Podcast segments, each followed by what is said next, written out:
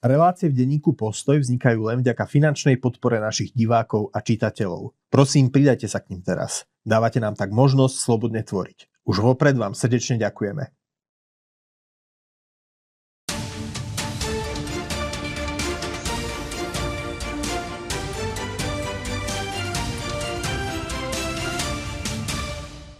Dobrý deň, vítajte pri ďalšej redakčnej debate denníka Postoj. Moje meno je Lukáš Kekelák a mojimi dnešnými hostiami sú moji kolegovia, redaktor Lukáš Krivošík. Dobrý deň. A druhý redaktor Michal Magušin. Dobrý deň. Páni, tento týždeň priniesol viacero zaujímavých udalostí, a to teda nielen schválenie nového programového vyhlásenia vlády, štvrtej vlády Roberta Fica. Než sa teda k nemu dostaneme, zastavil by som sa pri rozhodnutí premiéra, ktorý teda v pondelok oznámil, že denníku N, denníku Sme, aktualitám a televízii Markíza nebude viac odpovedať na otázky, a to teda dovtedy, pokiaľ sa nezačnú plniť zákonnú povinnosť a informovať pravdivo. Dané médiá teda podľa neho prejavujú aj voči nemu nepriateľské politické postoje. Um, a dnes sa určite mnohí pýtajú, prečo tam nie je aj denník Postoj. Prečo podľa vás? Môže byť, že nás považuje za nie takých významných, že my nestojíme za pozornosť, ale dal nám, dal nám interviu pred voľbami, takže asi nie sme ani v jeho očiach až tak bezvýznamní, ale skôr si to vysvetľujem tým, že kým počas tej prvej vlády Roberta Fica dvetisícšesť a dvetisícdesať on proti tým médiám bojoval, pretože mal objektívne pocit, že, že sú proti nemu, a hnevalo ho, akým spôsobom, akým spôsobom, aký obraz vytvárajú o ňom a o jeho vláde, o jeho vtedajšej koalícii z há zet dé es a z es en es. Tak dnes si myslím, že on už na tieto médiá ani tak nie je veľmi odkázaný, pretože jednak, jednak možno doka- má, má pocit, že jeho voliči sledujú hlavne teda tie tzv. Alternatívne médiá alebo dezinfo- dezinfomédiá.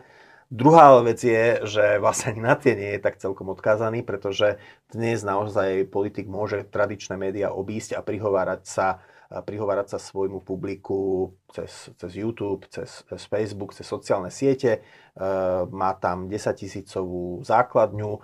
A v tomto ako priekopník bol, ukázal cestu celej strane vlastne Ľuboš Blaha, ktorý s tým začal, s tým cieleným vytváraním svojej prezencie a prítomnosti na sociálnych sieťach.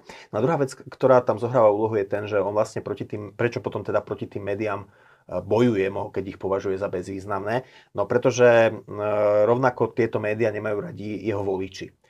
To znamená, že dnes už to nie je o tom, že, že, mu, že mu osobne vadí, ako tie médiá o ňom a o jeho vláde informujú, tomu je podľa mňa jedno, ale vie, že získava body u svojich voličov, keď proti týmto médiám bojuje. Hej? Lebo všetky tie médiá sú sociálne liberálne a on vie, že u jeho voličov si týmto uh, vlastne zvyšuje nejakým spôsobom imidž.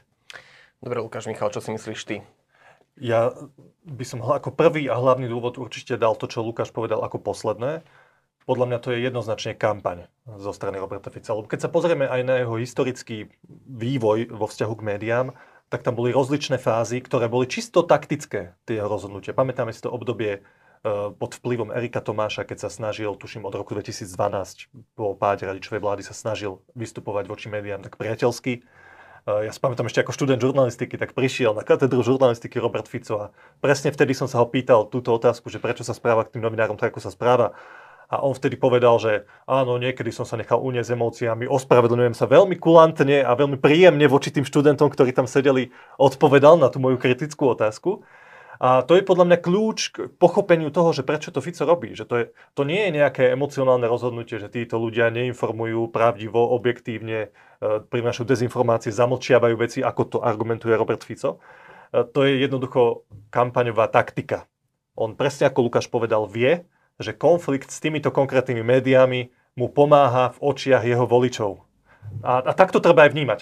Druhá dôležitá poznámka podľa mňa k tomu je, už mimo tej tvojej otázky, ak dovolíš, je, že čo prakticky znamená toto rozhodnutie Roberta Fica. Podľa mňa to prakticky neznamená skoro nič z hľadiska práce tých médií. Nič zásadné sa nemení, tie médiá budú pracovať rovnako ako predtým. Možno taký malý detail je, že keď na úrade vlády novinári zvyknú po zasadnutí vlády alebo pred ním odchytiť niektorých ministrov a položiť im nejaké otázky, tak tam bude menej novinárov, ktorí položia nejaké nepríjemné otázky a zaskočia tých konkrétnych ministrov v danej chvíli. Ale to je tak všetko. Aj tak budú tie médiá volať tých politikov do svojich štúdií. Aj tak by politici Smeru do denníka N nechodili, možno do Aktualít Petrovi Hanákovi, on si volal sem tam aj ľudí, ktorí boli na opačnom spektre politickom, by niektorí prišli a teraz neprídu, ale nejaká zásadná, zásadná vec sa tam nedieje. Preto ja by som ani, ani toto rozhodnutie nevnímal ako nejakú tragédiu z hľadiska vývoja mediálneho prostredia na Slovensku. Čo to ale prináša naozaj negatívne, je, že to len prehlbuje to, to rozdielom tej spoločnosti. Lebo nejaký, nejaký typ konfrontačnej diskusie, ktorý prebieha aj na pôde médií, ktoré nie sú priateľsky naklonené k danej politickej strane, podľa mňa prospieva k malým spôsobom, ale predsa len nejakým k tomu, aby nejaká diskusia verejná prebiehala. Týmto rozhodnutím sa to ešte viac atomizuje a to nie je dobré. Inak tu by som ešte ťa doplnil, že to je zaujímavá vec, že prečo tieto médiá nepovedia, že vlastne to rozhodnutie Roberta Fica nebude znamenať skoro nič. A im to tiež pomáha. To ako útok na demokraciu, no pretože aj im to pomáha. Konflikt s Robertom Ficom pomáha im, lebo sú tu zase ich čitatelia nemajú Fica a Smer radi. To znamená, že a teraz samozrejme tie médiá vidia, že opozičné strany sú také zaspaté, alebo teda si tak zaspato zvykajú na tú opozičnú prácu. Čiže e, tie médiá tiež vychádzajú tým konfliktom s Robertom no, Ficom v ústretí svojej čitateľskej obce. A k tomu ešte úplne krátko na tvoju pôvodnú otázku odpoviem, že prečo tam nie je Postoj. Ano. No a podľa mňa to je takisto, že veľmi pragmatické rozhodnutie. Podľa mňa Postoj nie je pre Fica bezvýznamný, aj preto nám dal rozhovor, ale hlavne, a preto Postoj nezaradil na ten svoj. A chcel by som veriť, že to je tým, že naši komentátori, čo je podľa mňa pravda, prinášajú, vedia aj pochváliť niektoré veci, ktoré sú správne. Jožo Majchrak nedávno pochválil napríklad to, že Fico aj v programu vyhlásení je za zachovanie práva veta v rozhodovaní v rámci európskych štruktúr. To je podľa neho dobrá vec, aj keď by to kritizovali iné médiá. Že toto Postoj dokáže spraviť cez svojich komentátorov, že pochváli dobré veci, ktoré by nevoňali asi iným médiám. A, ale nemyslím si, že toto je ten dôvod, že prečo na tom čiernom zozname nie je Postoj.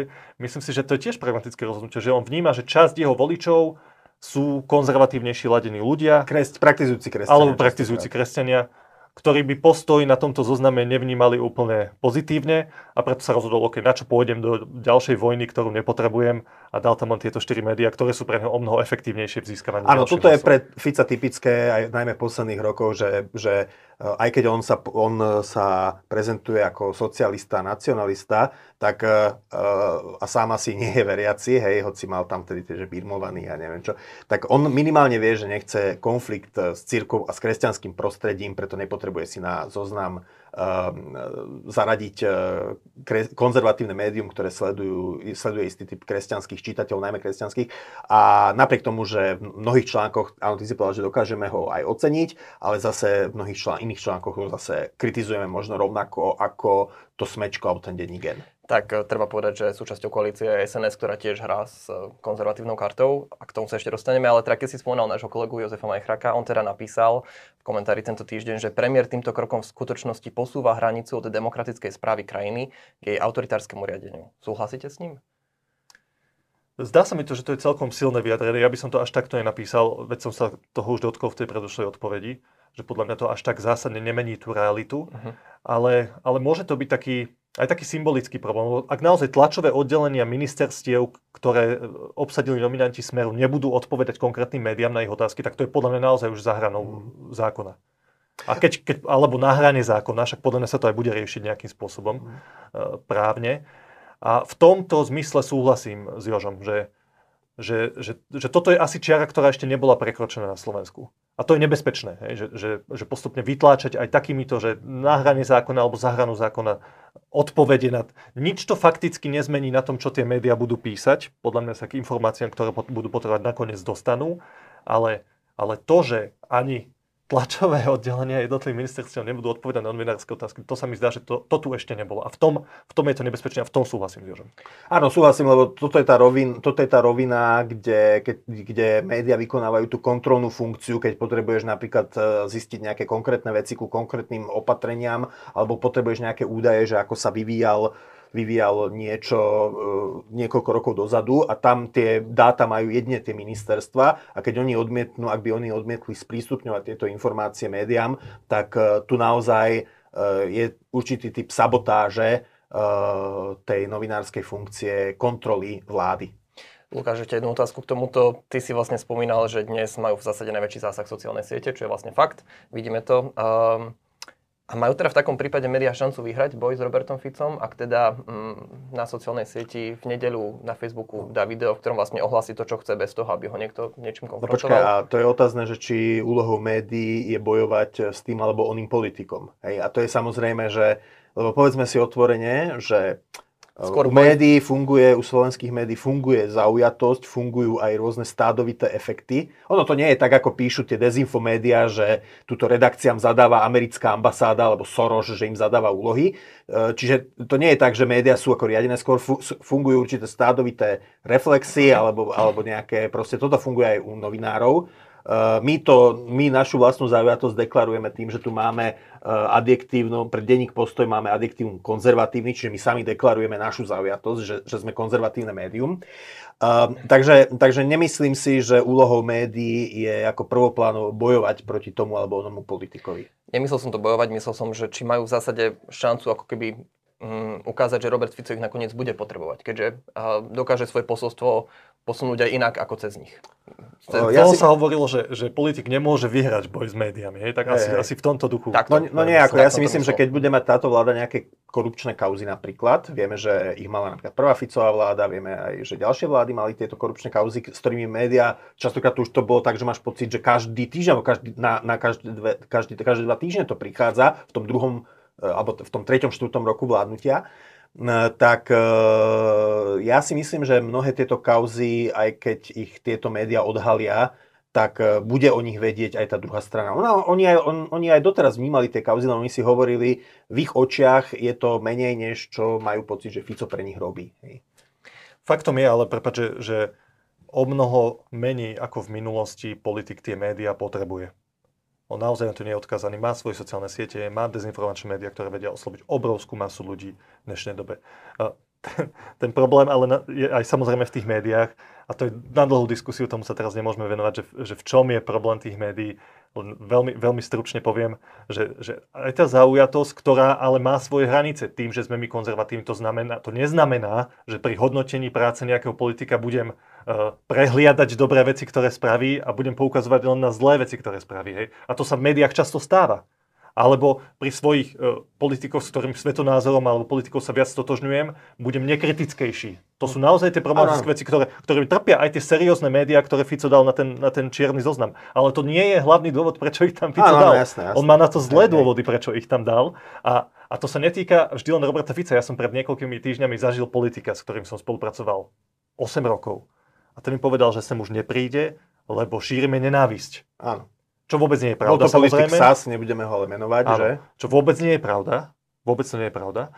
A ten problém je, že kým doteraz tento človek bol ochotný diskutovať aj s ľuďmi, s ktorých hodnotovým nastavením sa nestotožňoval, a tá druhá strana, teda my ako médium, sme s ním seriózne akože riešili veci, ktoré sme mali, tak on teraz ukončil tú diskusiu, ktorá no. mohla... A to je presne ten problém, na ktorý som poukázal už na začiatku, že že aj ten malý priestor, ktorý tu bol na nejakú konfrontáciu iných svetov, mizne. Uh-huh, rozumiem. Posuneme sa ďalej, aby sme prebrali ešte iné témy. Uh, vráťme sa k tomu teda, že v útorok uh, parlament schválil programové vyhlásenie vlády. Čo vlastne vy očakávate od štvrtej vlády Roberta Fica? No, čo mňa osobne tak trápi, týmto sme možno mali začať, pretože tým, že sme začali témou novín, tak je to troška, je to tak možno, že ako novinári si riešime ako keby vlastne ale nejaké... Ale tak sebareflexia do vlastných radov hey, nikdy nezaškodí. Ale teda mňa, čo trápi je, že môžeme očakávať teda pokračovanie, že, že, že ako v, te, v tom programovom vyhlásení nevidím žiadne nejaké rozvojové impulzy, ktoré by mohli naštartovať ekonomický rast Slovenska. A s tým aj rast, výrazný rast miest, ktoré sú ťahané naozaj ekonomickou výkonnosťou a nie zvyšovaním, úradným zvýšením minimálnej mzdy alebo zvyšovaním platom v štátnej správe. Hovorím tu o impulzoch pre, pre súkromný sektor, hovorím tu o nejakých predpokladoch pre rast, ktorý by nebol len jedno až dve percentá, ale ktorý by naozaj, ktorým by Slovensko mohlo dobiehať západoeurópske krajiny. Ja som bol veľmi šokovaný, keď počas volebnej kampane približne pred rokom začal Robert Fico obviňovať Matovičovú, Hegerovú a potom aj Odorovú vládu z toho, že Slovensko začalo zaostávať za svojimi susedmi vo vé štyri, pretože keď si pozrieš dáta Eurostatu, ktoré áno, odborníci majú pocit, že Slovensko je tam systematicky podhodnocované z určitých metodologických príčin, ale teda Fico sa na tieto dáta odvoláva. No tak pravda je taká, že Českú republiku sme prestali dobiehať v roku dvetisícpätnásť, teda za tretej vlády Roberta Fica. Maďarsko, ktoré sme predbehli v roku dvetisícpäť, teda v predposlednom roku e, vlády Mikuláša Dzurindu, druhej vlády Mikuláša Dzurindu, nás predbehlo spolu s Poľskom v roku dvetisícosemnásť. V poslednom roku e, vlády, keď bol premiérom, naposledy premiérom Robert Fico. To znamená, že je evidentné, že naozaj, ja som si t- teraz, e, teraz jedno médium, jedno také bu- jedno, tá bulvárnejšie médium zverejnilo teda tiež, že sme na chvoste Európskej únie, len teda to Bulharsko ešte je za nami, možno Grécko. Ešte raz, áno, odborníci hovoria, že je tam nejaký metodologický problém, že Slovensko je možno na tom niečo lepšie, ale teda priniesol teda správu, že zaostávame. No a teraz, keď ste si otvorili diskusiu k tomu článku, tak vidíte pod ním e, debatu, keďže ten článok vyšiel sedemnásteho novembra na výročie revolúcie nežnej, že no tak za toto sme štrngali kľúčami, alebo za toto môže ten november. Ako ja, sa, ja žasnem, že ako tí ľudia rozmýšľajú, pretože e, je tu nejaký, je tu povedzme tucet postkomunistických krajín, ktoré tiež, e, ich transformácia tiež začala v roku devätnásťstoosemdesiatdeväť, tiež tam štrngali kľúčami, ale za tých tridsať rokov Slovensko predbehli. Hej? A teraz to najhoršie ešte je, že my sa porovnávame stále s tým európskym priemerom. Ale od roku dve, od poslednej finančnej krízy sa roztvárajú aj nožnice medzi Európskou úniou a Spojenými štátmi. Čiže my sme vlastne v druhej svetovej lige a ešte sme na chvoste tej, tej druhej ligy. A ja v tom programovom vyhlásení vlády nevidím nič, čo by to zmenilo. Nám aj pod uh, touto reláciou Uh, diskutujúci na Facebooku, uh, diskutujúci na YouTube vypisujú, že a ako viete, že táto vláda bude neúspešná? Ako viete, že čo bude ten alebo onen minister robiť? No vieme to podľa toho, že predsa máme s mnohými z nich už skúsenosti, už sme tri volebné obdobia vládli a nič tu proste, uh, nejaký, nič za sebou nezanechali. Hej? Vidíte, že ako narastli daňové príjmy počas Ficových vlád, uh, vidie, vidíme, že napriek tomu rástlo častokrát aj zadlženie Slovenska, kde sa to prejavuje. Uh, Andrej Danko počas tej poslednej vlády s Mostom a s, s, so Smerom na vlaky nalepil, že národný prepravca, poslal preč RegioJet ako konkurenciu, lebo že on nemá rád české žlté vlaky, ale a Robert Fico vtedy zaviedol vlaky, bezplatné vlaky pre určité pre študentov a dôchodcov. No, ale to je jedna vec, že, že prelepili nálepku, ale tie vlaky stále chodia neskoro, sú, častokrát sú zrušené celé spoje, a to, že každý deň sústavne a e, častokrát sú spojené s výlukami, kedy sa dozviete počas vašej cesty vlaku, že v dedine X musíte všetci vystúpiť a zo zablatenej, zablatenej stanice vás prevezú autobusmi na nejakú ďalšiu. Hej? A, sa, a nekonečne výluky. Čiže, čiže toto je ten problém, že ako tento štát zlyháva v bežných oblastiach. Uh, nehovoríme ešte zdravotníctvo, to je akože kolosálny kúsok. A ja tam, nevidím, ja tam nevidím nič v tom programovom vyhlásení, kde si môžem povedať, že aha, že toto, toto niečo zmení a posunie krajinu dopredu. Michal, čo ty? Ty si sa venoval v minulosti téme spravodlivosti, viac intenzívnejšie v tejto oblasti. Máš obavu, očakávaš, že toto môže byť naozaj vláda pomsty, ako to opoziční politici často artikulujú v posledných dňoch? Tak v prvom rade musím povedať, že to programové vyhlásenie vlády nie je absolútne v ničom prekvapivé. No, mohol by tu politik diskutovať so svojím oponentom o tom, že mne tam chýbajú nejaké zásadnejšie nápady, ako posunúť Slovensko dopredu. Však to aj prebehlo vo všetkých tých televíznych diskusiách. Že keď kým tá minulá vláda mala ambíciu aspoň nejakých justičných zmien, však Kolíková, Mária Kolíková aj presadila svoju justičnú reformu, aj keď tiež mala svoje zákruty všelijaké, a ešte uvidíme, ako sa ujme. Boli tam ďalšie veci, bola tam zmena v tých bezpečnostných zložkách. To boli reálne ambície, ktoré chceli z krajiny posunúť niekam, a teraz v tom programu vyhlásení nič také nevidieť, nič. Ale ja nemôžem povedať, že by ma to prekvapilo. Ja keď som videl tie mená, z ktorých väčšina už bola pri moci, tak sa nedá očakávať, presne ako Lukáš hovorí, tam sa nedá očakávať, že, že príde nejaká zásadná zmena, ktorú Slovensko tak potrebuje v toľkých praktických oblastiach, aby tú krajinu posunula dopredu. Tí ľudia už dokázali, že to tak nevedia robiť. A k tvojej otázke, tak to je úplne perlička. To je jediná vec, ktorú som si z toho naozaj zapamätal a aj zapísal. V tej oblasti vnútra ministerstva vnútra je napísané, že vláda zastaví zneužívanie bezpečnostných zložiek na politické ciele a hneď nasleduje za tým veta, že upokojí polarizovanú spoločnosť. Tak ak niečo naozaj tá predchádzajúca vláda podľa mňa robila dobre, aj keď sme tu mali diskusie o tom, či policajný prezident príliš politicky nekomunikuje, a diskusie o tom, že či niektorí vyšetrovatelia nejdú príliš ďaleko v tej svojej práci, či, nie, či to nie je koubojský systém. Faktom je, faktom je, že mnoho tých trestných stíhaní, ktoré tí vyšetrovatelia robili, odobrili aj súdy, tí ľudia sú odsúdení, bolo presne to úplne tak v poriadku. Desiatky to sú fakty. Ľudí. To, to sú fakty. A trestné stíhanie tých daných vyšetrovateľov sa ťahalo dva roky, nič sa nevyšetrilo, až to generálny prokurátor presunul na inú prokuratúru. Kto vie, z akých motivácií, o tom sme sa tu bavili minule. Takže, a práve táto vláda, ľudia, ktorí sú na jej čele, oni tie bezpečnostné zložky preukázateľne zneužívali. Teda ľudia, ktorí žili pod ich systémom a ktorí sú teraz trestne stíhaní alebo aj odsúdení. To, to sú fakty. Tak toto si napísať, to, to je úplný výsmech do programu vyhlásenia vlády. A upokojí polarizovanú spoločnosť. Tak už len, keď odkážeme na tú prvú tému, o ktorej sme sa dnes bavili, o tých médiách, veď, veď to, že dám na čierny zoznam niektoré konkrétne médiá, aby mi to pomohlo v mojom politickom boji, to je ďalší krok k ešte väčšej polarizácii. To je presne v protiklade k tomu, čo, čo, čo je napísané v tom programe vyhlásení vlády. Takže okrem toho, že nemám od neho žiadne očakávania a ani som nemal, ani, ani podľa mňa nemá žiadnu veľkú ambíciu, ako zmeniť krajinu k lepšiemu, tak ešte sú tam, že, že takéto veci, ktoré príčetného človeka, že vyslovene nahnevajú. Rozumiem. Keď hovoríš o polarizácii spoločnosti, túto spoločnosť, našu spoločnosť polarizujú a kultúrne etické témy.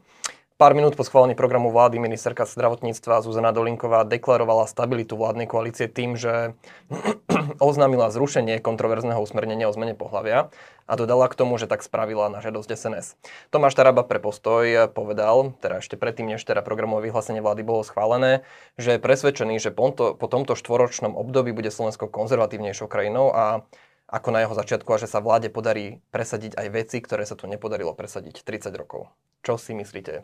Bude Slovensko konzervatívnejšou krajinou po štyroch rokoch vládnutia Roberta Fica? Ja by som to pojal takto, že pokiaľ ide o tie kultúrno-etické otázky, tak tam nastal taký zaujímavý vývoj za tých pár týždňov od volieb. Videli sme, že naj, najskôr teda Erik Tomáš ohlásil zrušenie rodičovského dôchodku a v zápäti, keď, sa, keď to bolo kritizované, mimochodom však aj zo strany Postoja, aj zo strany Štandardu, kde píše Vladimír Pálko, ktorý je vlastne duchovným otcom toho návrhu, a keď začali práve tlačiť na, na Kufovcov a na es en esku, že vážení, ale vy chcete akože reprezentovať to kresťanské konzervatívne prostredie a teda e, pri tejto tesnej väčšine sú na vaše hlasy odkázané, že ako môžete tu vlastne takú tú konzervatívnu vlajkovú loď rodinnej politiky, ktorým je rodičovský bonus, ako dovoliť Erikovi Tomášovi e, nejakým spôsobom pochovať.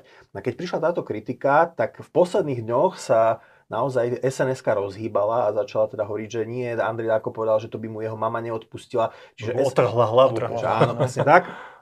Čiže zdá sa, že ako keby ten tlak na túto koalíciu, že konzervatívci majú troška ako takú páku kritizovať naozaj e, cez poslancov Taraba, e, Kuffa, e, alebo teda cez, cez, vlastne teraz sú už v exekutíve, čiže ale minimálne cez túto linku vplývať na tú vládu.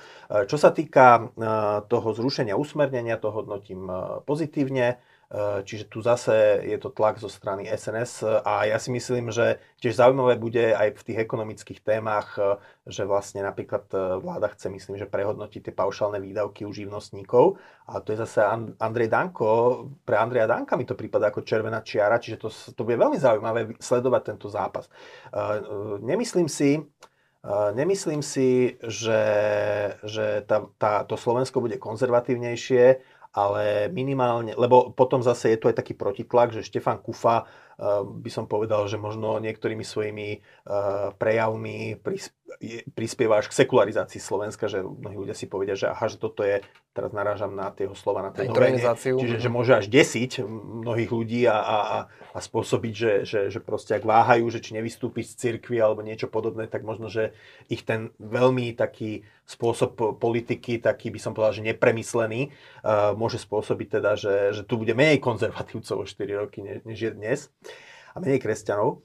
Takže, takže nechám sa prekvapiť, nechám sa prekvapiť, ale vidí, vnímam to, že tí poslanci es en es okolo, okolo Tarabu, že to nemajú ako v sebe a že treba na nich tlačiť pri týchto konzervatívnych témach.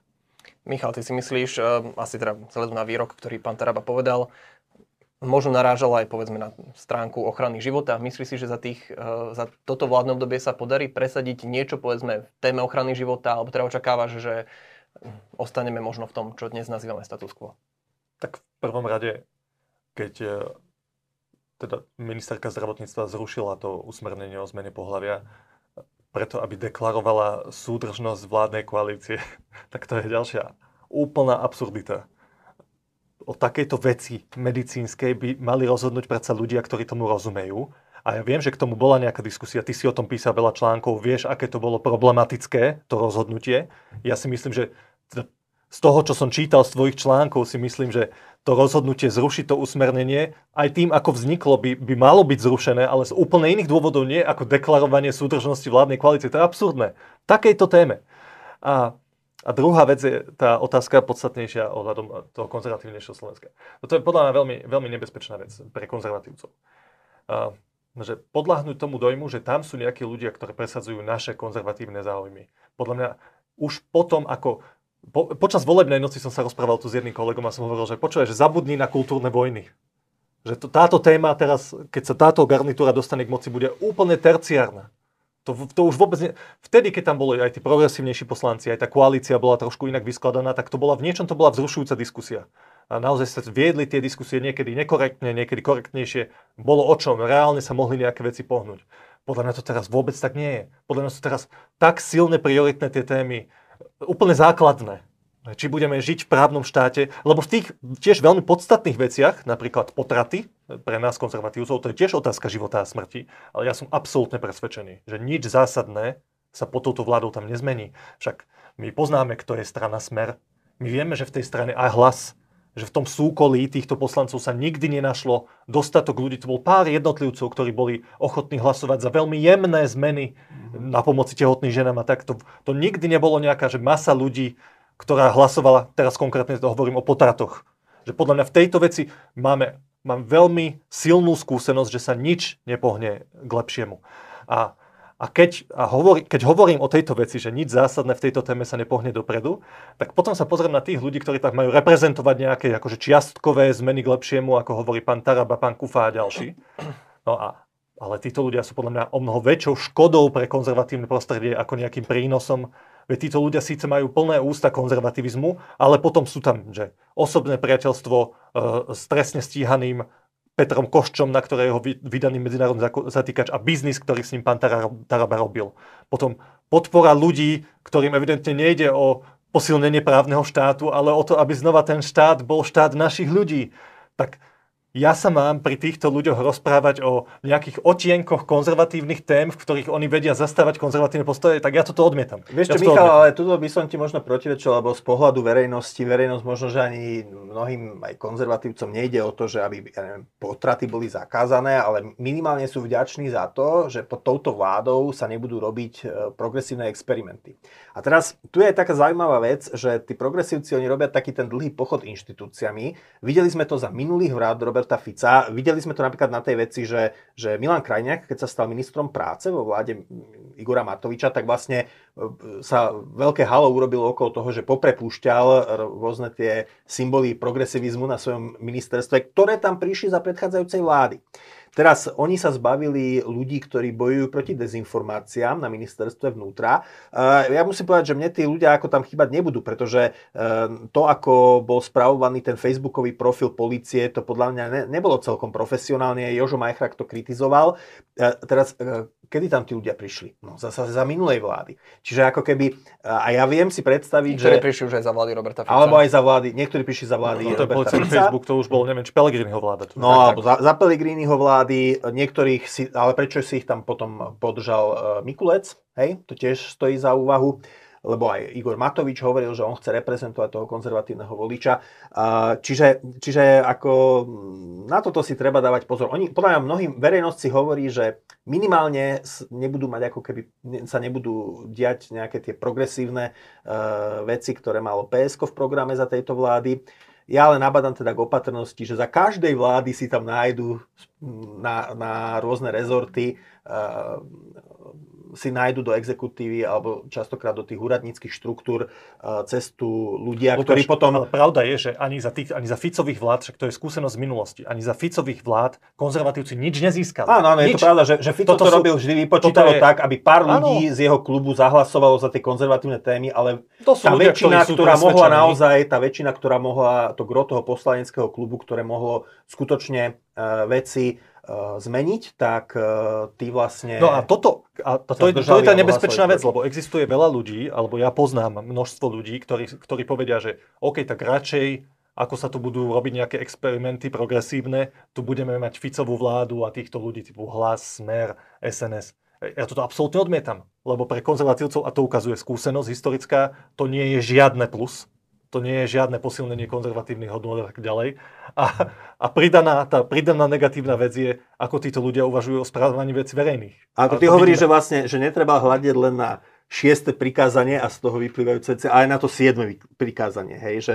Presne tak. A dokonca hovorím, že ani v tom šiestom žiadne zlepšenie nebude. Žiadne zásadné. Treba dodať, že Smer dokonca na európskej pôde nie je konzervatívny, ale skôr liberálny. Áno, ale... to, tam bolo vlastne čerstvé hlasovanie, kde naozaj Európsky parlament hlasoval o veciach, ktoré silne, ako keby tú Európsku úniu by prestávali, by ju centralizovali, centralizovali by moc a, a doslova by si uzurpovali veci z členských štátov. Tá vec zrejme ako niektorý štát ju zablokuje. Hej? Ale teda zaujímavé je, akože ja, ak, ak som si správne pozeral tie výpisy z hlasovania, tak ja mám dojem, že ako smeráci to teda tentokrát odignorovali. Že Miriam Lexmann, myslím, že aj pán Štefanec, že títo ľudia, ale aj poslanc, europoslanci z republiky, že hlasovali proti tomu, progresívci hlasovali za, ale teda smeráci nejakým spôsobom, myslím, že, že sa ani neprezentovali. A toto teraz, teraz som si tým nie, neúplne istý, takže nechcem klamať, ale, má, ale máme dlhoročnú tú skúsenosť s europoslancami Smeru, že vlastne v Bruseli ten Smer hlasuje ako keby s, s prúdom. Tak napríklad, keď hovoríme o istanbulskom dohovoru, dohovore, tak na Slovensku teda vláda Roberta Fica deklarovala, že je proti, ale teda poslanci za Smer, teda napríklad v Európarlamente hlasovali za. Ale prejdeme ďalej, dotkneme sa ešte toho rodičovského bonusu, alebo teda rodičovského dôchodku. Krátka otázka, myslíte si, že rodičovský dôchodok v súčasnej podobe prežije, alebo nie? Keďže es en es momentálne národniari sa postavili proti, a teda už sme tu mali spomenutú otrhnutú hlavu. V prípade Andreja Danka, teda akú pohrozila jeho mama. A myslíte si, že tento tlak im prejde? Podarí no, myslím si, že bude to veľmi silný, bude to veľmi silný tlak, aby zostal rodičovský dôchodok zachovaný. Ak ho zrušia, tak minimálne budú musieť Andrejovi Dankovi poskytnúť nejaké náhradné víťazstvo, čiže zavedú niečo, kde aby mali proste voliči koalície a voliči a mama Andreja Danka by mala pocit, že, že získala viac než zrušením do rodičovského bonusu. Čiže dopadne to buď tak, že zostane zachovaný, alebo že budú nútení prijať niečo, čo budú schopní predať voličovi ako ešte väčší bonus pre toho voliča. To závisí od toho, podľa mňa, tá odpoveď na tvoju otázku, že do akej miery to je pre tú es en es a pre toho Danka naozaj e, vážna vec. Lebo no keď ti mama chce otrhnúť hlavu, to, to je to vážne. Je, to, je, to je jedno vyjadrenie nejaké spontánne pre denník Štandard, ale, ale že oni teraz o tom vôbec nehovorili. Erik Tomáš o tom hovoril dva týždne. A na tom príklade som aj ja v redakcii ilustroval, že ako upadla tá verejná diskusia. Ešte za Matovičovej vlády, nech sa dialo, čo sa dialo, tak tu boli vášnivé diskusie o nejakej veľkej zmene, ktorú chceli, chcela tá vláda priniesť. Tu prišiel nový minister práce Erik Tomáš, povedal, že, že ruší ten rodičovský bonus v takej forme, ako je, bude úplne smiešný, neviem, že z dvestopäťdesiat eur na dvadsaťpäť. Hej. A, a koniec. A potom už iba aj v našom denníku, aj inde boli v zásade nekrológy k rodičovskému bonusu. Že o čo všetko, iba konštat, takto sa to, zo sekundy na sekundu sa to zrušilo a už sa napísali iba, že prečo je to škoda, koniec. No a potom zrazu po dvoch týždňoch príde Andrej Danko, ktorý povie, že s tým má problém. Tak pre mňa je potom otázka, že, že do akej miery to je len nejaký jeho nástroj, aby dosiahol nejaké svoje iné ciele, tým, že sa postaví proti zrušeniu rodičovského dôchodku. A a do akej miery naozaj stojí za tou ideou, že ho presvedčili, ja neviem, nejakí ľudia z konzervatívneho prostredia, ktorí hovoria, že aké to je zásadné, aké to je dôležité a že aká to je téma, na ktorej si es en es môže vybudovať renomé. To sa ukáže, táto vec. A v každom prípade je dosť možné k tým aktuálnym mediálnym vyjadreniam, že to bude, bude to veľký boj, lebo získať peniaze na pravidelný trinásty dôchodok v tej výške, ako deklaroval Erik Tomáš, nebude jednoduché. Zatiaľ schválili iba jednorazovú dávku, jednorazový dôchodok, ktorý dostanú tento december dôchodcovia, ale spraviť to systémovo v tom stave verejných financií, v akom sú momentálne, bez toho, aby sa zrušil ten rodičovský dôchodok, lebo už ani to nestačilo, tie, tie milióny, ktoré by boli z toho zrušeného rodičovského dôchodku, tak to bude, to bude veľká diskusia. Tak es en es, aby som teda parafrázoval iného koaličného politika, tak Andrej Danko musí teraz riadne zatriasť ministrom financí Kamenickým. Ale musím, ako musím povedať, že naozaj, že Andrej Danko, aj keď navzdory jeho verejnému imidžu, tak on má v sebe určitú takú, určitý taký pragmatický rozmer, kvôli ktorému sa naozaj oplatí sledovať, že čo bude robiť. Čiže ako... má určitý taký veľmi pragmatický, racionálny rozmer, ktorý sa potom naozaj prejavuje v tom, že počúva častokrát na tú nespokojnosť voličov. Ten dôvod, prečo sa okolo rodičovského dôchodku nevytvorila väčšia verejná debata, spočíva aj v tom, že napríklad tie, tie lavicovo-liberálne médiá, mnohé, o ktorých sme hovorili na začiatku, že oni od začiatku boli proti. Čiže oni si, oni si vlastne povedali, že to je rozumný krok. Ale e, ja si myslím, že Andrej Danko veľmi citlivo reaguje práve na to, že e, veľa voličov si to spočítalo. Že aj tí dôchodcovia si to spočítali, že, že jednoducho tie dve percentá, ktoré, ktorými to chcel Erik Tomáš nahradiť, že to im nevykrie tú stratu, ktorú trpia zrušením rodičovského. Možno áno, ešte poznámka posledná, že to nebude súboj Andreja Danka s ministrom financií, to bude súboj Andreja Danka s Erikom Tomášom, ministrom práce, sociálnej veci a rodiny. To je, to je jeho nápad. A to sú peniaze, ktoré on potrebuje na revolučné zmeny v podobe trinásteho dôchodku vo vysokej sume pre každého dôchodcu. Hej, tak to, tam bude prebiehať ten súboj na úrovni Hlas a es en es. No hej, ale teda ten, ten, ten kto bude rozhodovať, potom bude minister financí Kamenický. To, tomu inak to úplne nezávidím. Robert Fico, myslím, hlavne. Tomu úplne nezávidím tú úlohu, teda, lebo teda zatriasť Kamenickým, tak bude to... Ja teda dodám poznámku, že teda Kuffovci zahlasovali za rodičovský dôchodok, teda vďaka ním prešiel, keď za, teda prepadal pán, pán minister Krajniak, takže asi treba očakávať aj, že táto iniciatíva, iniciatíva z ich strany uh, nemusí byť podkrytecká. Uh, akokoľvek môže posúdiť ako paradox, že Slovenská národná strana teraz bojom za rodičovský bonus nepriamo zachraňuje mimovládky, uh, keďže teda Erik Tomáš chcel dve percentá použiť. Uh, Hej, a vieš čo, tuto treba inak zdôrazniť jednu vec, ako ja chcem využiť aj túto platformu, aby som to zdôraznil, že keď Smer hovorí, že má problémy s mimovládkami, tak on myslí možno dve, tri, štyri mimovládky, ktoré sú buď politicky proti nemu, alebo majú veľmi takú progresívnu agendu. Ale ja mám pocit, že niekde som čítal číslo, že až osemnásť tisíc malých občianskych združení je nejakým spôsobom odkázaných na tie dve percentá. A drvivá väčšina z toho proste sú úplne, že sú naozaj akože veci typu, že čitateľský klub v Prievidzi, hej, že si vytvorí ó zetko, z ktorého bere dve percentá, alebo nejaká organizácia, ktorá pomáha, nejaké združenie, ktoré združuje, ja neviem, modelárov, alebo proste totálne apolitické inštitúcie. A teraz tie politicky aktívne aj tak táto vláda nepoškodí, pretože majú častokrát možno príjmy zo zahraničia, alebo majú iný, iný typ príjmov.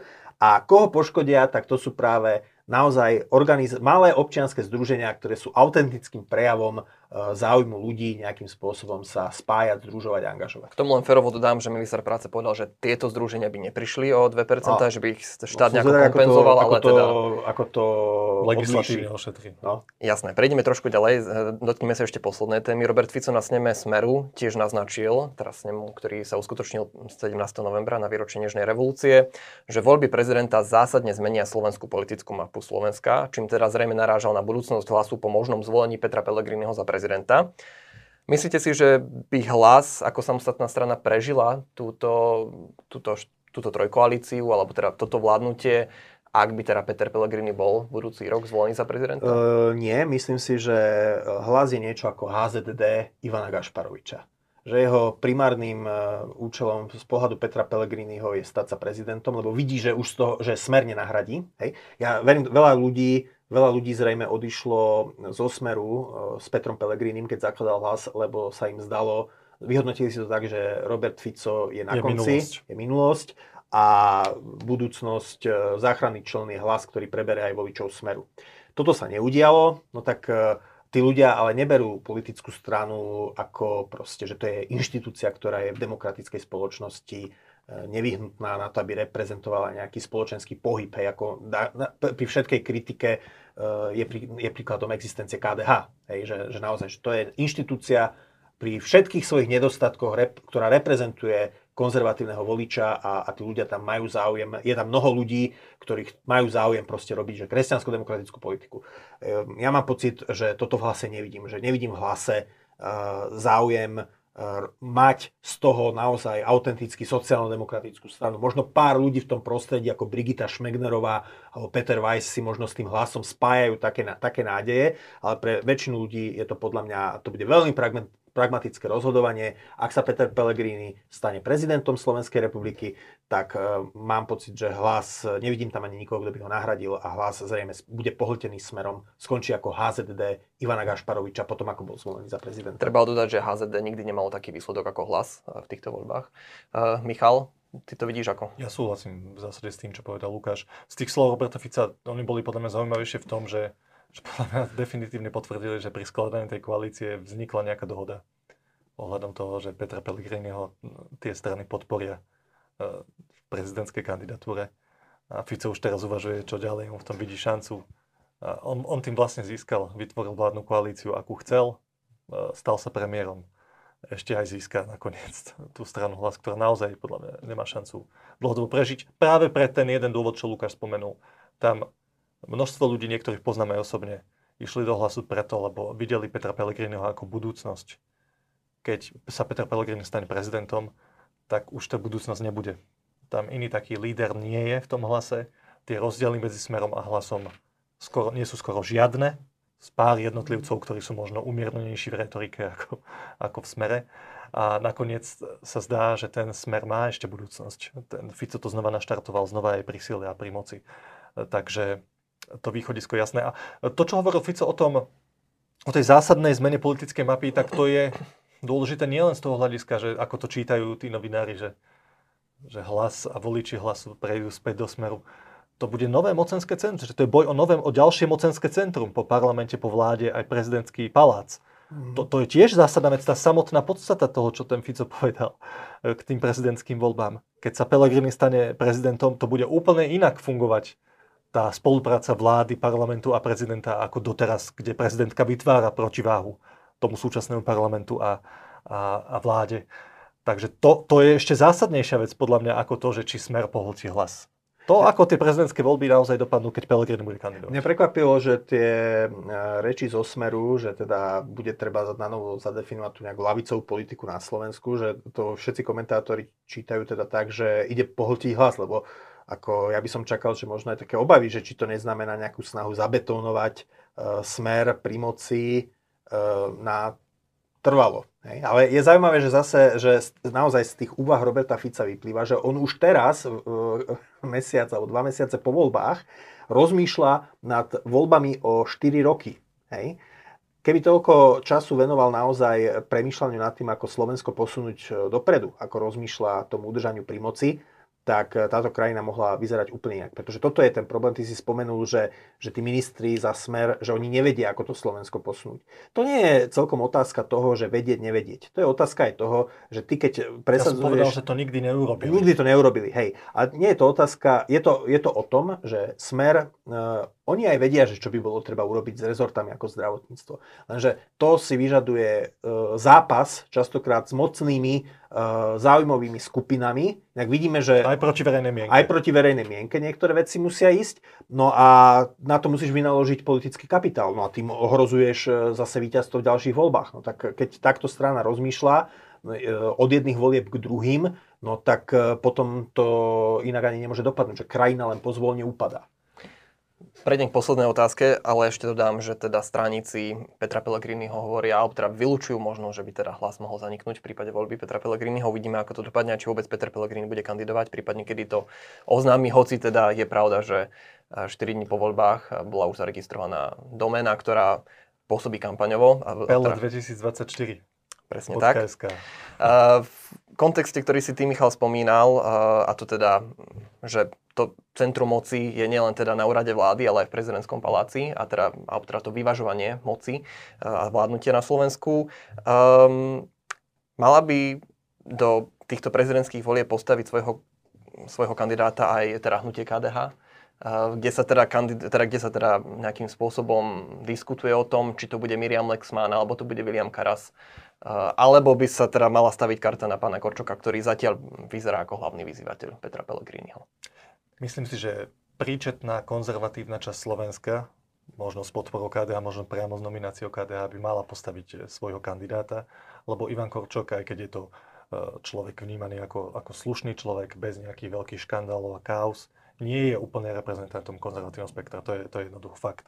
Skôr je to veľmi šikovný kariérny diplomat, ktorý, keď sa pozrieme na jeho príbeh, sa vždy bolo na prvom mieste nejaká jeho ambícia, ktorá sa spájala samozrejme aj s ušľachtilými cieľmi, pomôcť krajine, dobre šéfovať rezortu a tak ďalej, ale evidentne ten, ten jeho osobný drive a túžba presadiť sa, mať pozíciu, byť na tej pozícii dobrý, to bola jeho prvá rada vec, to nikdy nebolo reprezentant nejakých konzervatívnych hodnôt, to si nehovoríme v tejto chvíli. A ak sa naozaj situácia vyvinie tak, že v druhom kole bude on a Peter Pellegrini, tak tá diskusia už vyzerá inak, ale v prvom kole prezidentských volieb je dôležité, aby sa konzervatívny volič vedel stotožniť naozaj s nejakým, s nejakým kandidátom. Podľa mňa odpoveď na tvoju otázku, že áno, určite áno. Kolega Majchrak o tom napísal veľmi trefný komentár, ktorý, ktorý nepotrebujem ďalej rozoberať. Bolo to v podstate o tomto, čo som povedal dvoma vetami na začiatku.